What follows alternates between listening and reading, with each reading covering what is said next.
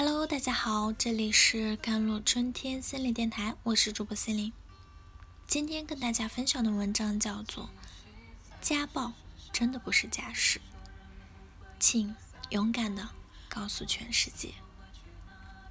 拉姆是并非是一位主流的网红，在他的视频中，你很难见到精心修饰的脸庞，也并没有充斥着各种大牌。风吹草低，上山挖药，唱歌和笑容构成了他视频的主体。这个生活在四川阿坝州的姑娘，笑容永远那么治愈。人们喜欢看千里之外的拉姆努力生活的样子，尽管她衣服破旧、鲜少化妆，但她把普通的日子过成了诗，把朴素的生活。做成了鲜花。然而，这一切在九月十四日戛然而止。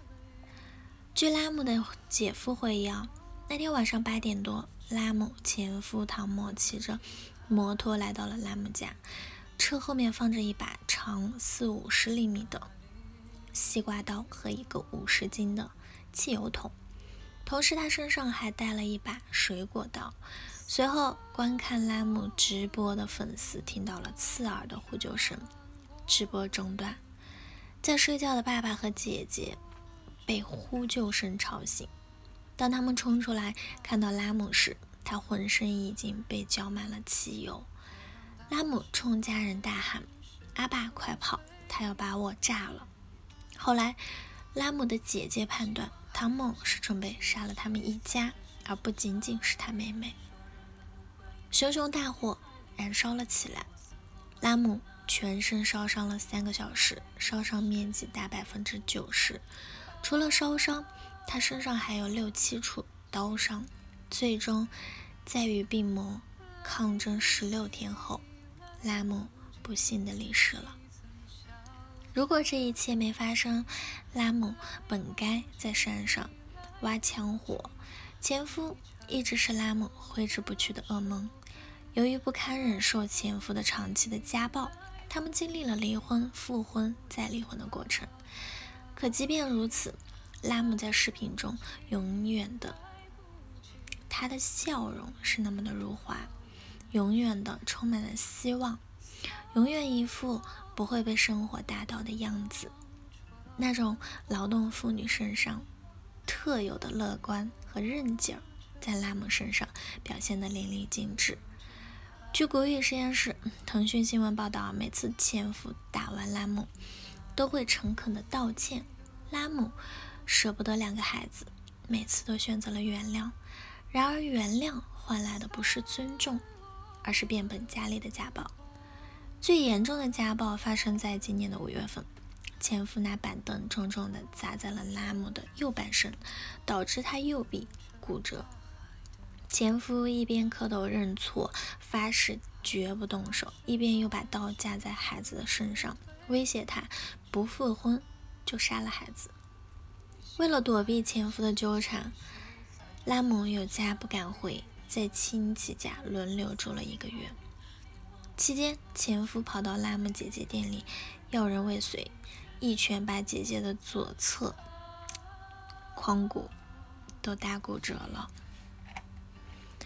拉姆曾在视频中说到：“往后余生，我只求健康。”然而，这样朴素的愿望也很难实现。可惜的是，拉姆的悲剧并不少见。在反抗家暴的路上，拉姆做了他能所做的一切。在第一次出现家暴后，他找到了外力介入。他的母亲警告过前夫，他多次报过警，最后不惜失去两个孩子的抚养权，也离了婚。但依然没能逃脱死亡的结局。看完这些悲剧，我有一种窒息的感觉。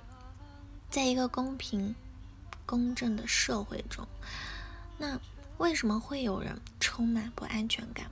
我们的社会竟然有那么多的女性受害者，她们在本该温暖的家庭里被谩骂、被殴打、被虐待，却得不到有效的保护。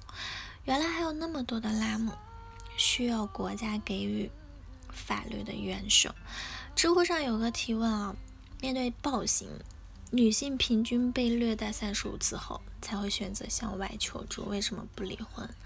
我看过一个高赞回答，不外乎以下几种想法：单亲家庭对孩子的成长不好，为了孩子我忍忍吧；家丑不可外扬，还是算了吧；离了婚的女人没人要，我可不想孤独终老。于是，因为害怕疼痛，害怕失去，害怕外在的闲言闲言碎语，他们选择了忍受，继续沉默。但沉默的背后是什么？暴力在婚姻中会成周期性的循环，会有愤怒继续起，暴力发生期、道歉原谅期和蜜月期四个阶段。所以，一旦有了第一次暴行，就一定会有下一次。在暴力循环的过程中，很多受害者由于没有选择反抗到底，导致之后更加的频繁的不断的暴力。慢慢的，受害人的独立意志啊被消磨，逐渐习惯被家暴，他们只能在不知不觉中让自己的人生被摧毁，越来越动弹不得。记得有一句名言：如果没有勇气远离海岸线，长时间在海上孤寂的漂流，那么你绝不可能发现新的大陆。所以，女人们，如果你正在遭受家庭暴力，嗯，不妨看看以下的三点：第一，抽身离开，别拿生命做赌注，因为你永远不知道下一次的。暴风骤雨会来的多么的猛烈！不要相信施暴者的眼泪，那只是他下一次暴力的润滑油；也不要相信他的下跪，那只是他下一次殴打的预备动作而已。越早离开，就越早走出泥潭。第二，寻求帮助，不要再用“生活以痛吻我，我却报之以歌”麻痹自己。面对暴徒。不是期待他会改变，而是要勇敢走出去，和其他人站在一起，组成一支队伍，形成一道防线，一起面对，共同制衡。第三呢，就是勇敢的发声，不要再做沉默的羔羊。